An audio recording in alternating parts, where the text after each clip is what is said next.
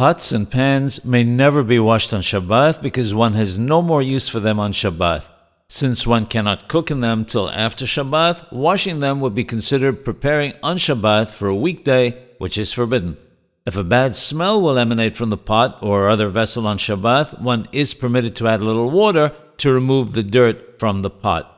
If the pot has food at the bottom which has become encrusted and one wishes to pour water in it so that it will soften and will be easier to clean after Shabbat, this is forbidden. On the other hand, if the pot is in the sink and a person wishes to wash his hands over it, there are those who permit it since it is only an incidental action.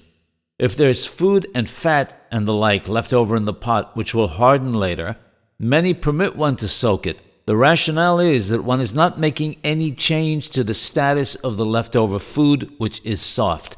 Soaking merely keeps it soft and is different to food which was burnt or hardened at the bottom of the pot and would become softer after soaking.